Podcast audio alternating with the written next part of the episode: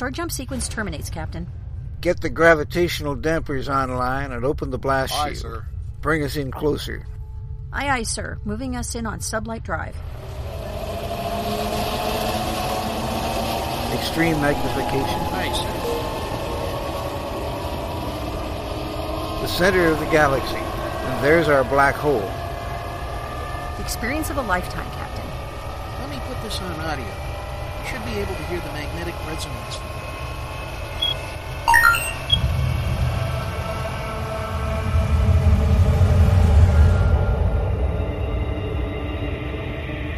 This is it, ladies and gentlemen. The edge of time and space, where the impossible can happen. Welcome to the event horizon.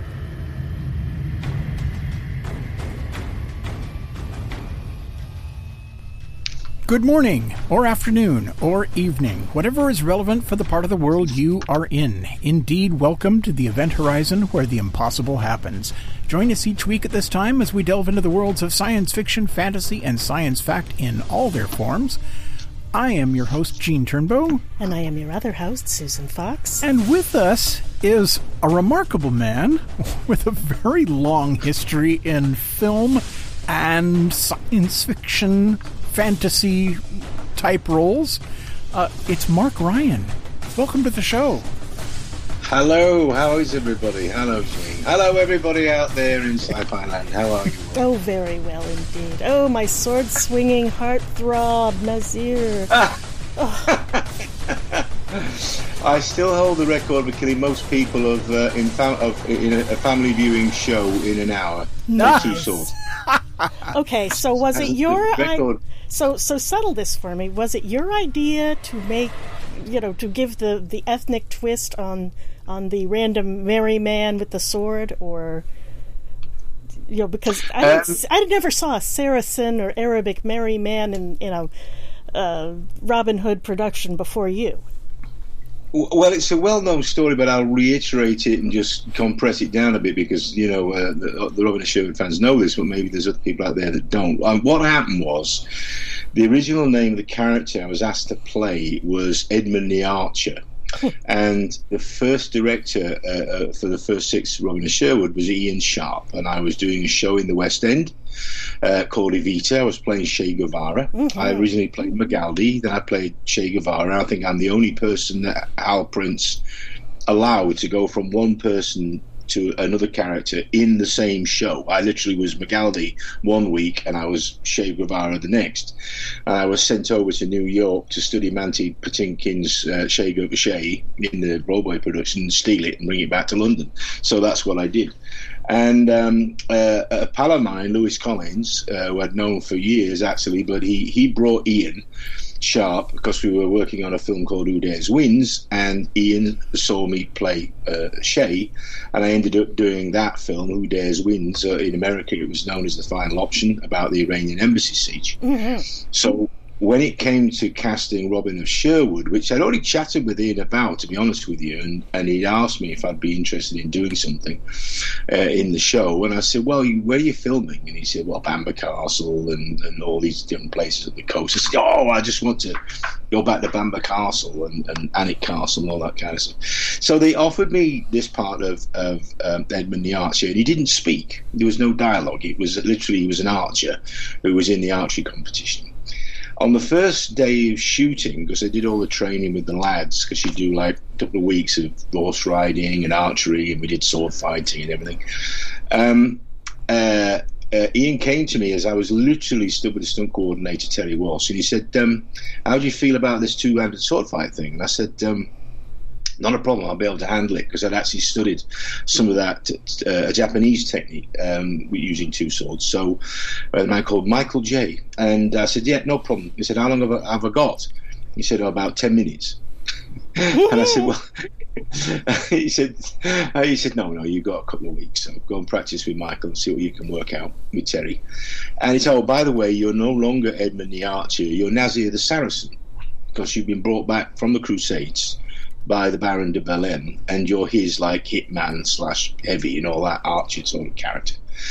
So uh, Edmund became Nasir the Saracen, and um, they wrote it into the first couple of episodes, and at the end of the first episodes, I was supposed to get killed.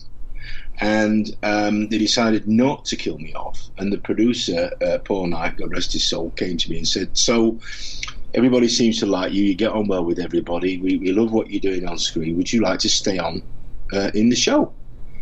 And I said, Sure. I'm sure, absolutely, I'd love it. And I, even I, didn't know how they would possibly, possibly bring this character into the show.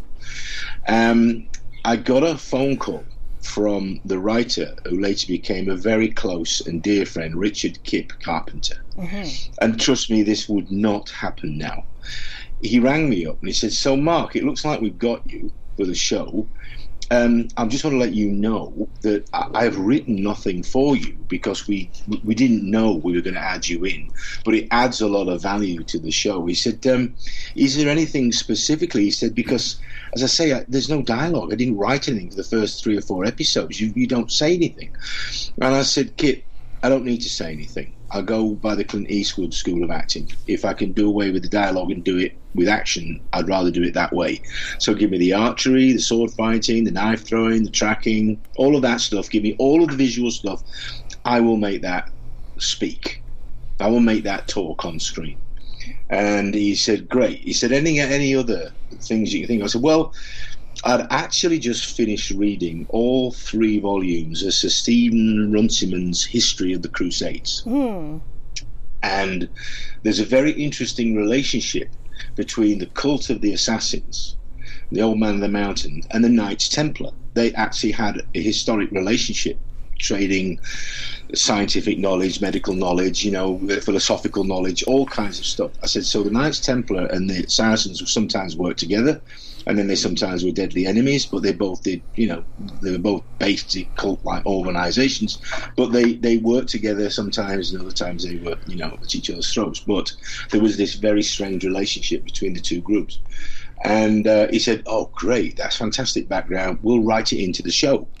and so that's ex- that's how it came about. And trust me, very few writers nowadays are ever going to call up an actor and say, "Have you got any ideas?" yeah, that's um, for sure. And that's and it just wouldn't happen. And uh, that's how the character was evolved.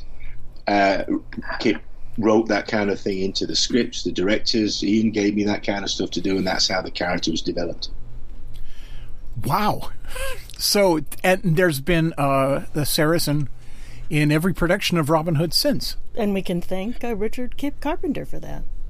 Yes, indeedy. Yeah, well, yeah. It, well, it wasn't you, in the original. Really? Uh, it wasn't in the original legend, but however, it's funny because I've just been asked this. Um, where I come from in Yorkshire, I was born in Doncaster, which mm-hmm. is south of York, and around the city of York at that time there were nine nine Templar preceptories because the money was kept in York. That's why William Wallace went to York was to to sack York was to steal the gold from uh, York from where the money was kept, where the where the chancery was kept. So around there was nine Templar preceptories. So I grew up with this in the middle of all this Norman history, but even Celtic history, going back to the Brigantian Celts and the tribes of the Celts. So I, I, grew up with this, not just Robin Hood. I played in Sherwood Forest as a child. I hid in the, the Major Oak in Sherwood Forest, what's left of it. It's now called Clumber Park. So this was our, and, and, so did my family. I've got photographs of my mother with my grandmother going back three generations, all stood around the Major Oak in Sherwood Forest. So it was something that I just absorbed, you know, from being a child, all of this mystical, magical strangeness that is is Yorkshire um, was was part of our growing up. Wow. And there were, in fact, entire um, groups. Uh, some are called the Baileys, I believe. That there were villages where um, knights returning from the Crusades to deposit their their riches in York brought back entire, you know, families of of um, uh, followers and, and servants and, and warriors and guardians and God knows else came back with them from the Holy Land and they set up their own little villages and lived in and around Yorkshire.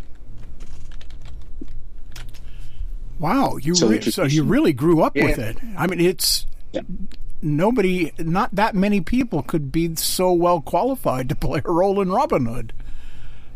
It was so it was so bizarre, and obviously we are still friends to this day. I speak to Clive and uh, and Ray and uh, and Jason, who's now in the Bahamas, but uh, you know, I saw Michael a little while ago um, at a convention in the UK. But we are all still brothers to this day. Well, of course you are. Of course you are. It was such an experience. Uh, the Robin Hood TV series was very early on in your career, 1984 to 1986, and uh, you were in 24 episodes of that. Uh, yeah, we did three years. Yeah, we did. I think it was we did six the first year, seven. We should have done 13, 13, and 13. But in those days, television were they were very uh, t- timid about you know spending money on because these shows were expensive for the UK. Oh, yeah. Robin of Sherwood. Horses, stuntmen, builds, you know, all kinds of stuff, sets. They were expensive. So they did six the first year, seven the next year to make 13, and then we did 13 the following year. But we should have done 13, 13, and 13 is what should have happened. Well, we thought so, but you know that was that was British television at the time.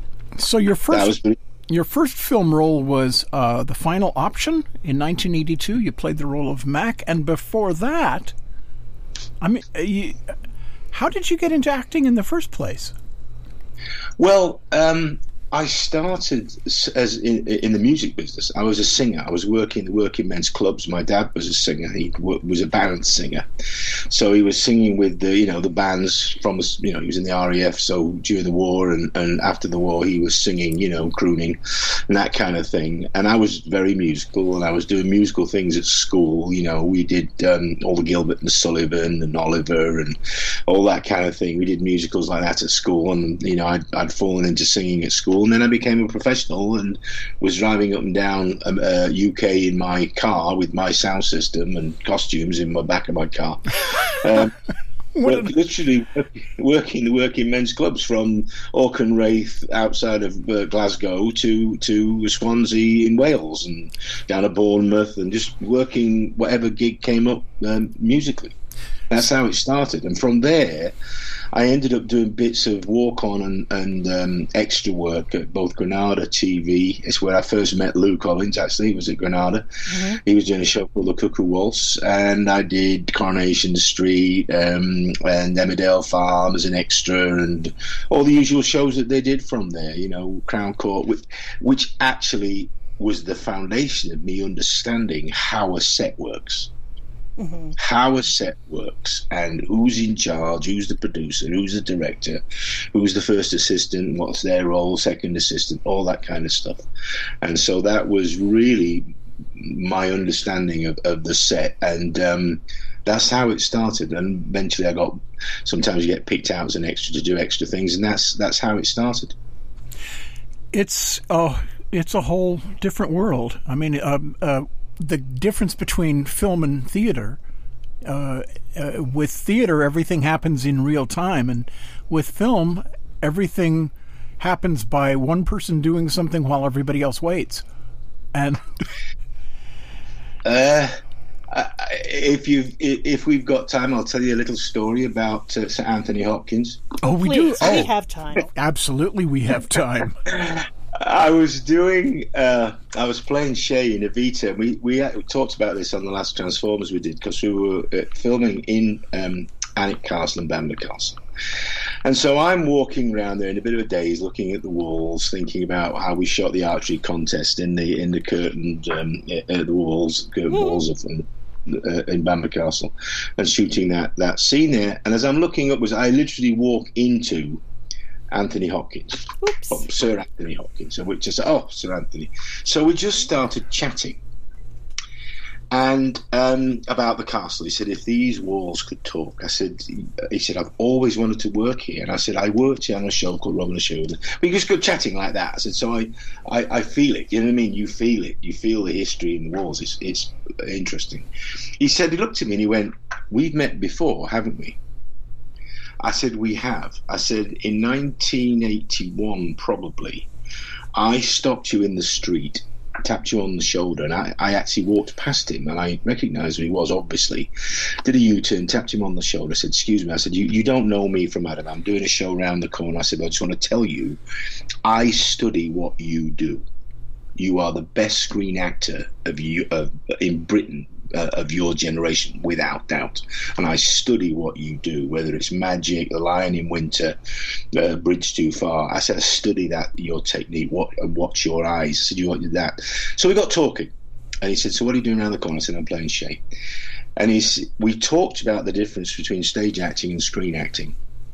And he gave me some advice, but basically what he said was, see, stage acting is about literally gathering the collective subconscious of an audience, visualizing, getting hold of it, and pulling it onto the stage and then literally maneuvering it around the stage so it follows you around the stage and you that what you're doing stays the focus of what that collective conscious is, is observing and it's like an almost unspoken communication, which is true. And even David Essex said the same thing to me. He said, whereas, um, and you're you're kind of projecting yourself out, but you're also bringing that collective subconscious onto the stage and creating that reality. He said, where screen acting, he said, this the camera looks right into your soul, so you can't pretend you have to mean what you're saying because the camera looks into your eyes and knows whether you're telling the truth or not. And he said, um, the best thing to do, the best advice I could give you is let the audience decide on screen. He said, let them decide whether they trust you, they like you, they're interested in what you're doing. Let the audience come to you. He said, just say the truth and let them decide. He said, when we did Lion in Winter, which was his first film, um, mm-hmm. uh, Katharine Hepburn said to him, "Darling, you've got such a strong face. You don't need to act. Don't act. Just say the lines. Let me do the acting. I'll do the acting. you, you, you just say the words." He said, "You don't need to do anything. Just be there. Let your face tell the story." So um, that was a piece of advice that literally changed my career because the next, the, obviously the, the, the job I got next was Who Dares Wins, where I had this scene with Judy Davis. Oh, and um, it's been remarked on. In fact, the producer came up and remarked. He said, "What's it feel like to steal a scene from Judy Davis?" And I said, "I don't. I didn't understand what he was saying." He said, "What do you mean? Is that a bad thing? Did I do something wrong?" He said, "No." He said, "We're all watching you. We're all watching you. We're not looking at Judy Davis." I said, "But why?" He said, "Because didn't you realise what you did?" I said, "No." He said, "You don't blink." You, are so focused on her face, on her eyes, you didn't blink for almost three minutes. Oh my god! She said, "Well, going, when is he going to blink?" and his stillness on screen uh, works. Wow. Well, that's a new one. I never thought I'd heard Mark Ryan do an, imit- an imitation of uh, Katharine Hepburn. Katharine Hepburn. Katharine Hepburn and a recognizable no, it's an imitation one. of Anthony Hopkins. Hopkins, do oh, there you go. See, and there's, there's always a you know a certain right. level of like filtering. Who is also actually a brilliant mimic in his own right. He does people as well. You I know, he used to do Larry Olivier. He's very good at, uh, at mimicking people. So.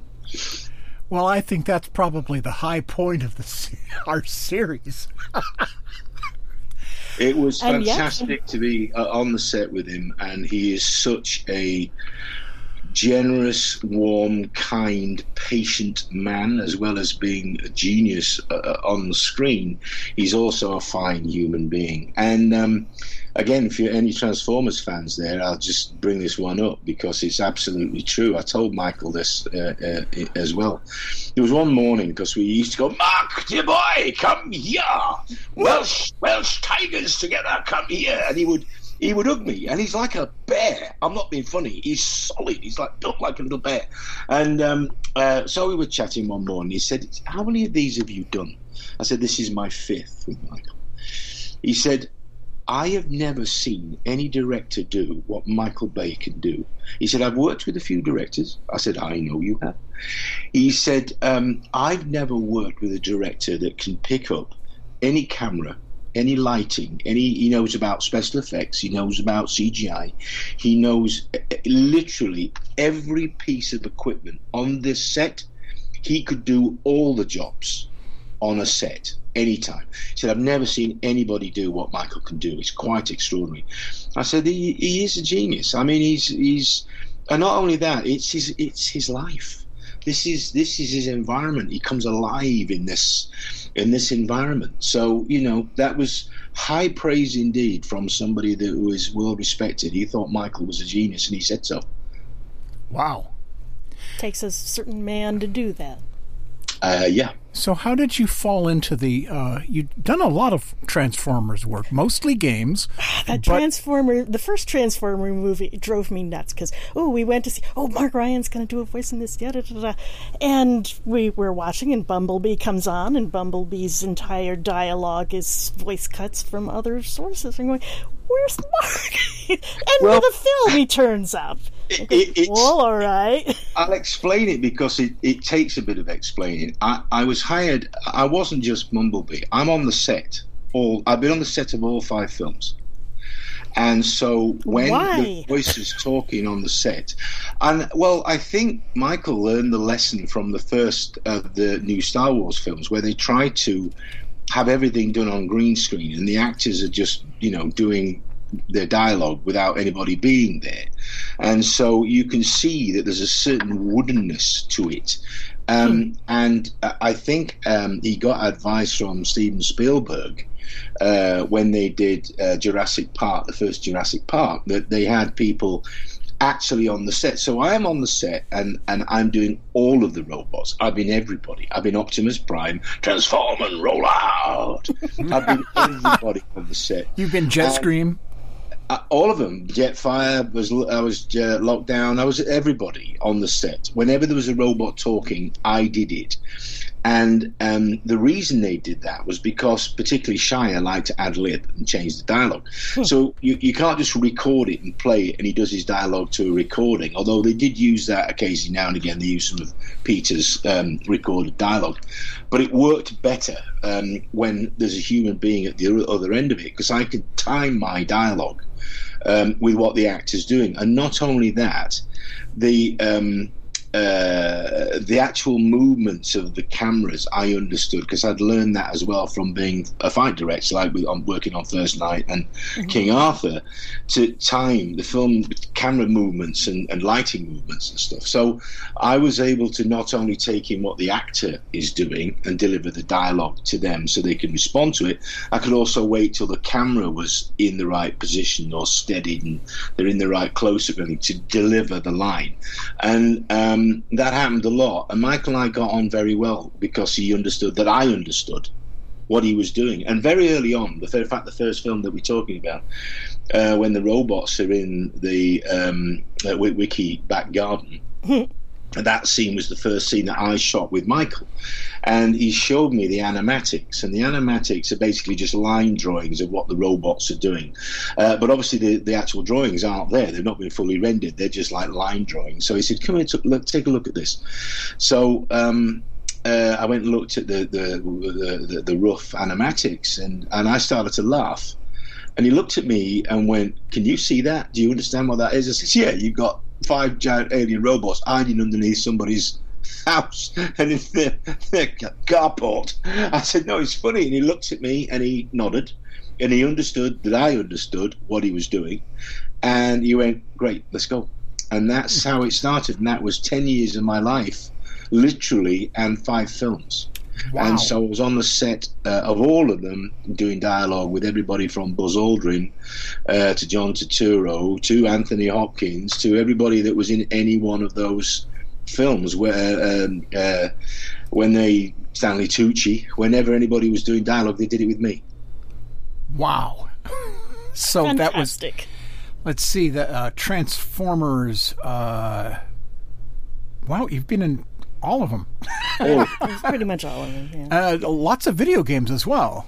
Uh, you've done, yeah I did the video games as well but honestly being on the set is the most Uh-huh. to me is the most rewarding and exciting and it's funny because Peter did come down once onto the set he was we were filming um, down uh, in Long Beach and, and Peter dropped in just to be on the set to walk around he was sitting next to me and he looked at me and he said um, how do you know what the hell is going on and I said, I cheat because I'm wired up for sound. I, I literally had two mic packs and a walking microphone, and earphones on, and everything. I'm wired so I know what everybody's doing and where they're going and where I'm supposed to be. And um, he said, I couldn't do this He said, I couldn't do what you're doing. I have no idea how you track where you're supposed to be and what you're supposed to be saying. I said, it's, you know, it's like anything. You just get, get used to it, but I come in prepared, you know. And that, that was Michael's, I have to say, it was Michael's thing. You bring your A game. You know, don't come unprepared. You got to bring your A game and ready to rock and roll because he moves. He moves fast, and a lot of actors get confused because it's moving so quickly uh, that he likes to keep the driving the set. He likes to make his days you know. Mm-hmm. Yeah, because uh, you slip on the days, and uh, uh, you know even a little bit, and it piles up because it it'll keep happening. Absolutely, Absolutely. And then what we would do, I mean, just so the pro, you understand the process. Sometimes, like with lockdown, for instance, I'd, I'd literally, I was no idea what I was going to do for that character. I had to voice it that night, the first time he turns up and walks onto the set, and, and they've just um, uh, blown up uh, uh, um, one of the one of the other Transformers, and, and, and I'm there, and I had no idea what I was going to do. And funnily enough, there was an advert for Jaguar cars, mm. which was going the rounds here in the States. And it was, why do all the bad guys in films have British accents? Is it a certain amount of style, a certain amount of detachment? And I was literally thinking, okay, so it needs to be a cross between um, Anton Chigurh from No Country for Old Men, and and he needs to be also Hannibal Lecter. So I placed this voice in my head. I was all wired up for sound, and I, and I was very quiet on the set. And the guys just put up the big speakers and played this uh, this voice, but you know, it almost as quiet as that. You humans, always making a mess, and then I have to clean it up. Autobots, Decepticons, always fighting. And I did it th- that quiet, but through the huge speakers that we had on the set, and it sounded like the voice of God. very, Mike, very irritated God. Oh, Michael just turned to me and, he, I, and smiled, and so I knew that was going to be how we would develop the character. And towards the end of it, again, that's probably the most yeah, I've been involved with developing a character on the set for Transformers, although Jetfire was also um, one that I was, you know, involved with developing the character in terms of its vocal, you know, what, what I was doing. In fact, Michael did say to me at one point, he said, um, "Who is that? Who is whose voice are you doing for Jetfire?" I went, "My mate Ray Winstone. I'm doing Ray Raymondo, Raymondo Winstone, you know." said, "I'm doing the Ray Winstone." And he went, is, I said, he said, I know I recognise it, but I don't know. I said, yeah, you know Ray. Yeah, Ray, well, Marky. Marky. So behold the glory of Jetfire. A mercenary doombringer, you know. And um, that's how it comes together. Then we go into the studio afterwards. The film is being assembled and the um, the special effects are being rendered for the, the and the CGI for the robots and we'll go in and do line after line after line different try different lines different deliveries uh, until he's happy with you know the way that the voice sits in the soundscape and uh, the character of the robot comes to life. And with Bumblebee, we, I mean, it, I didn't even know that they were going to use those lines. I'd done Bumblebee on the set, and I was physically there as Bumblebee doing the dialogue. I was physically there as all of them, Jazz and everybody. Um, but I, I didn't know he was going to use it like that or how they were going to develop the character. I just through these lines, Michael said, "Here, just say this." So I said it, you know. Um, I didn't know where it was going to be used. So, you know, permission to speak, sir. I wish to stay with the boy. And and he looked and went, okay. So that's how, and they threw it into the film. Wow. We are just, uh, we're over here on our side of the uh, mixer, just dancing in our seats listening to you describe this because it's so much fun. Wait, till, wait till your son hears this, my dear. Oh, He's gonna, he boy. is going to go spare. Oh boy. I've been very fortunate, and I, and I say that in all sincerity. I've been incredibly fortunate. You know, whether it's Evita or Robin Sherwood or Transformers, Black Sails with us, any of the things I've been involved with, I got to play at all of these things as a grown up. You know, mm-hmm. my my inner child has been a pirate, an alien robot, a merry man. You know, how lucky. So when I go and do fan conventions and stuff like that, people say to me, "You have no problem talking to people about this and chatting away." I get told off, in fact, to spend too much time talking to people. um, and, uh, I say handlers know, don't like it, you know, because you're because you're not making the tables flow. Well, yeah, well, you know. That's an issue. Uh, I like the conventions and I enjoy talking to people. Well, and, yeah, and it's the whole point of of, of that's the being whole at one. point. It's all about And the peop- people. people gave me their time. You know, people like Anthony Hopkins gave me his time free, standing in a wet, rainy street in Soho. And the weird thing about that was, as he's talking to me, he said, he said, okay, so wait a minute. He said, was it the Strand or was it in Soho? I said it was. Um, I said it was Soho. He said, was it Wardour Street or was it Old Compton Street? I said it was Wardour Street. He said, I remember. He said, I never forget a place and I never forget a face. He said, I looked at you and I was like, I know this person from somewhere. How do I know this person? And I told him what he told me. And he went, That's what I would have told you. That's exactly what I would have said to you. So he's got a remarkable memory. And, and I kept calling him Sir Tony because I didn't know what else to say. He said, No, no, Tony, Tony. In fact, on my Facebook page, there's a little video that we did because uh, he insisted that not that we have a photograph together, but we actually made a little video together. So if you people want to go and see the video of me and Anthony Hopkins on the set together, it's it's there. Welsh warriors from a strange land called Wales. Yes, fantastic. Save, anyway, save the whales. say So, what is next for Mark Ryan? Well, there's a lot of stuff floating about at the moment. Um, uh, I'm finishing up writing a book with Johnny Matthews for um, Sterling Publishing in New York called The Sherwood Oracle. I've written, this will be my fourth book about the symbolism in myths and legends. I, I wrote Greenwood Tarot in the 90s. That's now a kind of a cult um, tarot deck and I changed, have I one. guess. The, I have got a copy. you, you have I do. Okay, well, hang on to it because you know there's some online now about twenty five hundred, three thousand dollars a deck. You Holy can't. I. I am planning to redo. I'm. out- Uh, I've, I've had all kinds of hate mail about it, but I'm going to do it because um, uh, everybody thinks that somehow I have a pallet of these things hidden away somewhere, and every now and again I let one go, and it sells for like three grand, four grand a pop. Um, but I'm going to do a limited edition version.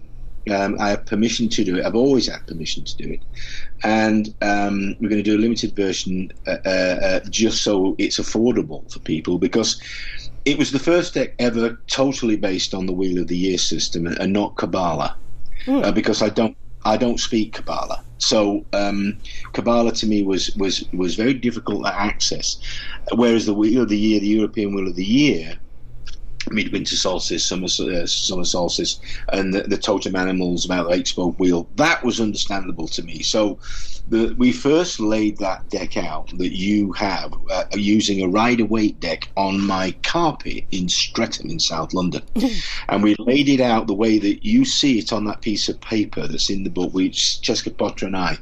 Um, uh, laid it out on the carpet uh, in, in Streatham, and that's how we started to work and develop the system.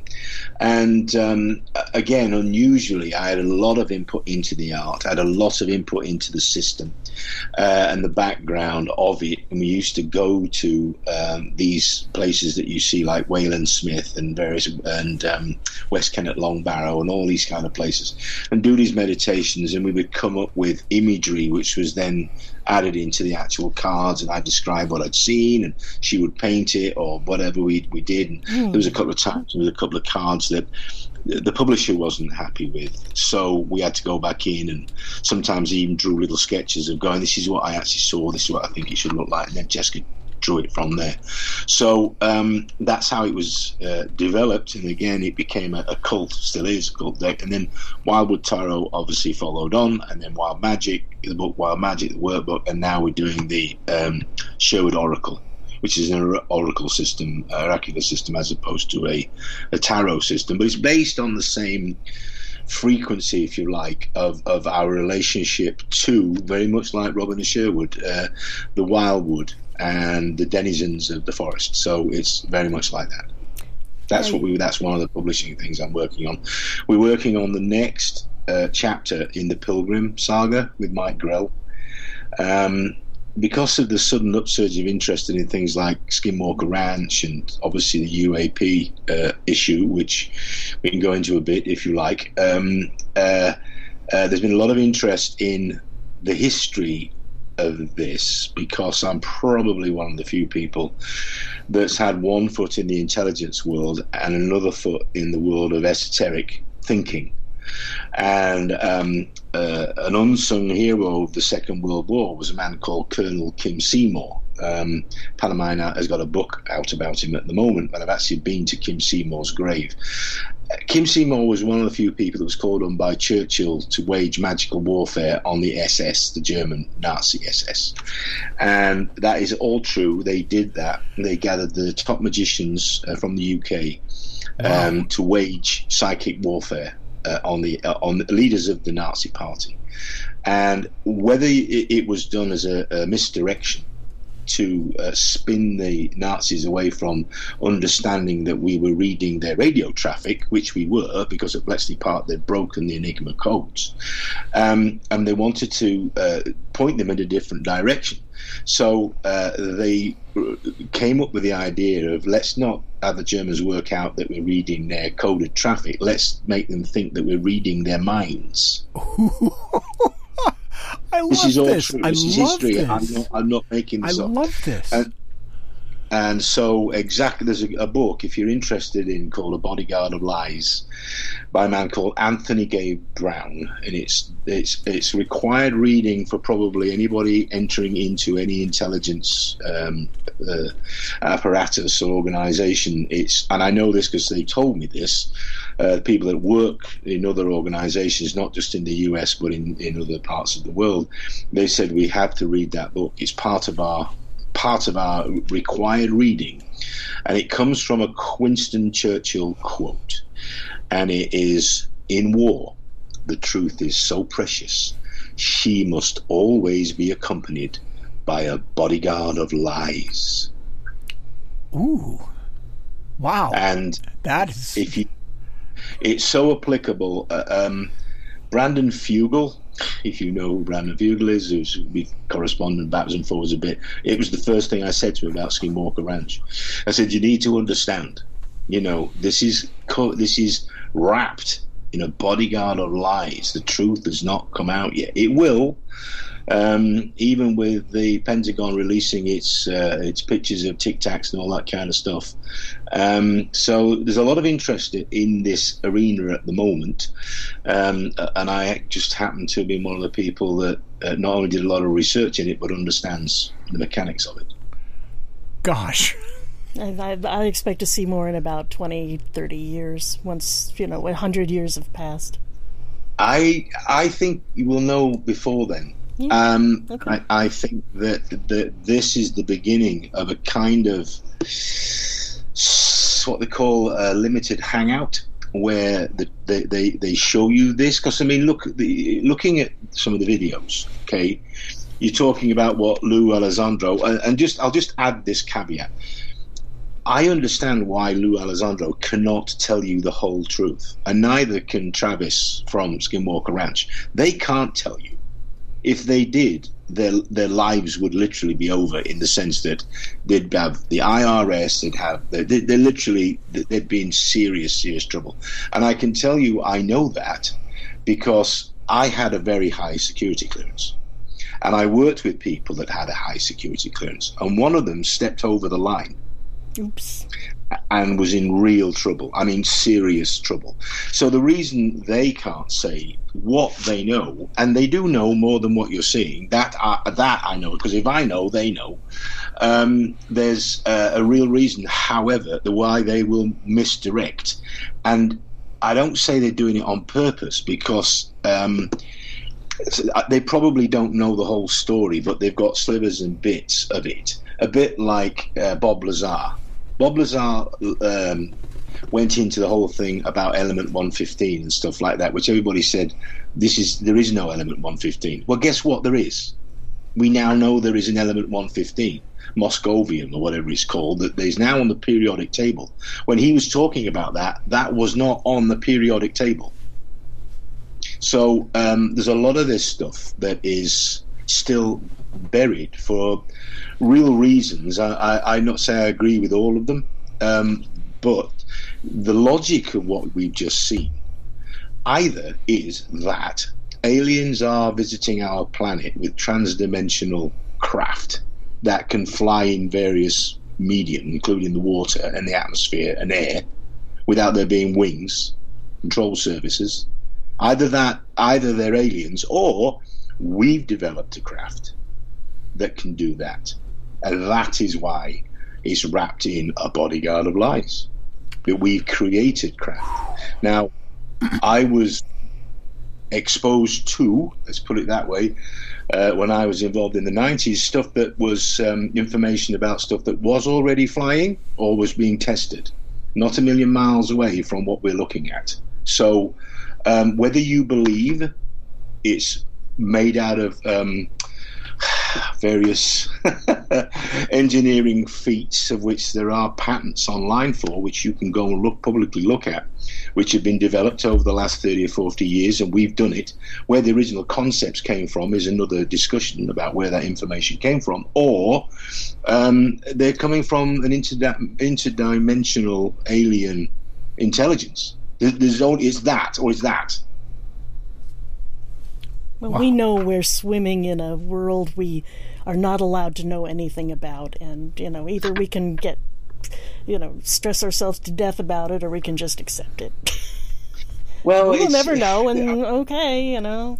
We'll find out when, there is when real. There are real strategic reasons why there is secrecy around it, and I, I don't want to go chasing down that rabbit hole. But um, there are a lot. Of, for instance, let me. I'll just. I've used this analogy re- recently talking to somebody else about another project where they wanted to know.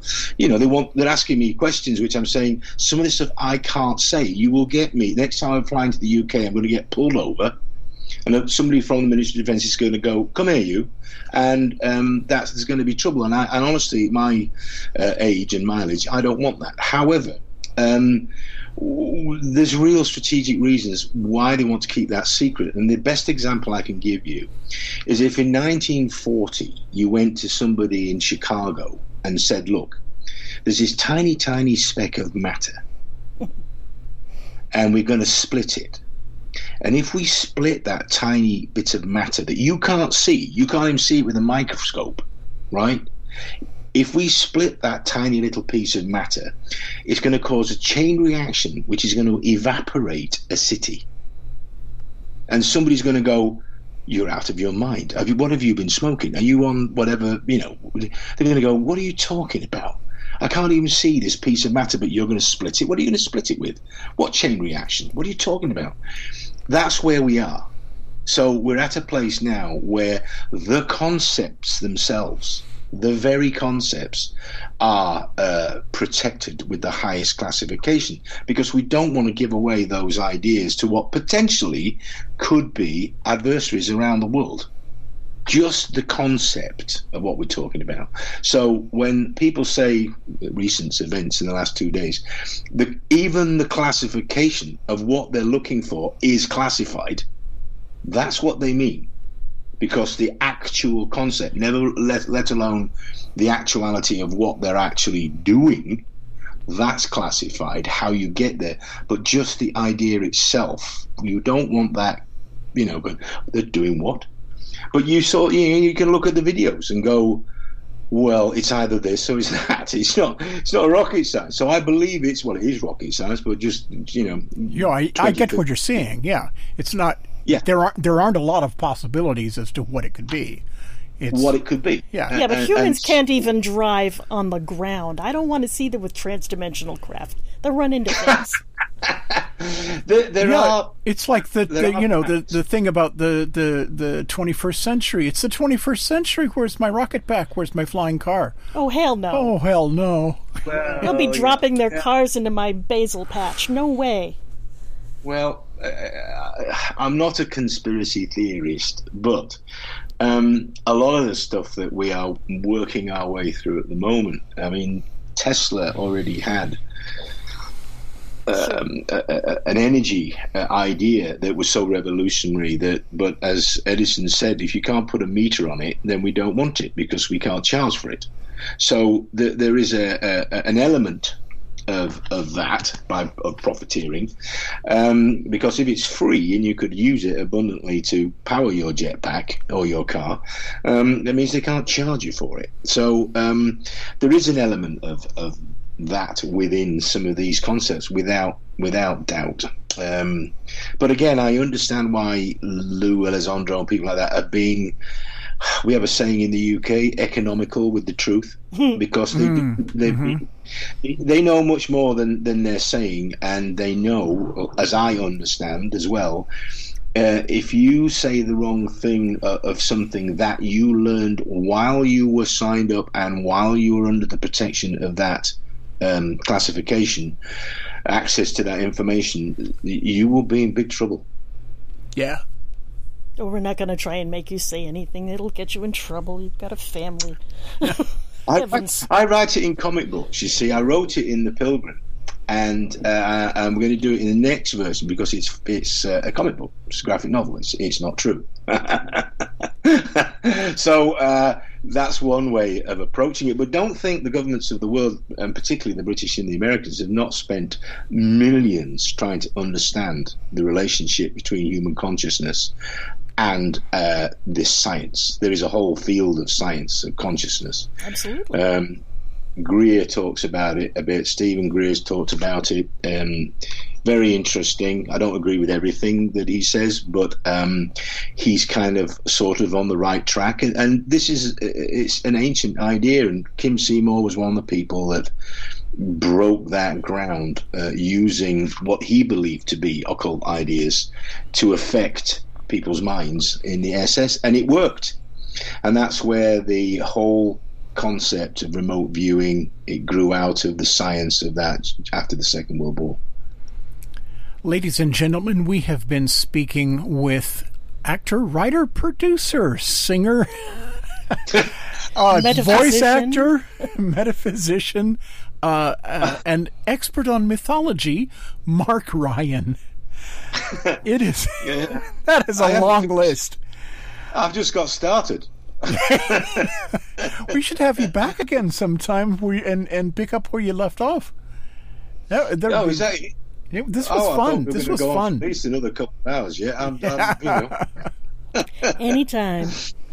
But you know, promoting your next comic book, whatever. Please come tell us about it. Oh, thank you. Yeah, we're going to do that. Mike Grell is going to uh, uh is going to jump in. It's always Steve Scott who did the, some of the work on the last Pilgrim, so we're going to work on that. And obviously, I've just been I've been approached to front a show about what we were just talking about, um, about the patents and about this mixture of mm-hmm. esoteric science and uh, stuff. We, we I'm in discussions about that right now. Let's put it that way. Well, that is awesome. Well, thank you so much for joining us on this week's episode of the Event Horizon here on Sci-Fi Radio. Uh, it's been a real pleasure, and we've been oh. we've been waiting for this opportunity to speak with you for a very long time. Thank you. Great fun. Ask me uh, anytime when we come back, and we will delve into things weird, strange, and uh, uh, what's it? Magic frigging science. I think that's what they call it. Mad frigging science.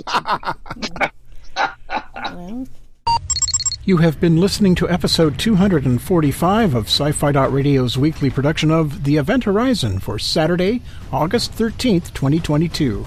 Our guest this evening has been actor, writer, producer, voice artist, and myth and legend expert Mark Ryan, best known for his roles on the BBC production of Robin Hood as Nasir and Lockdown in the Transformers movies.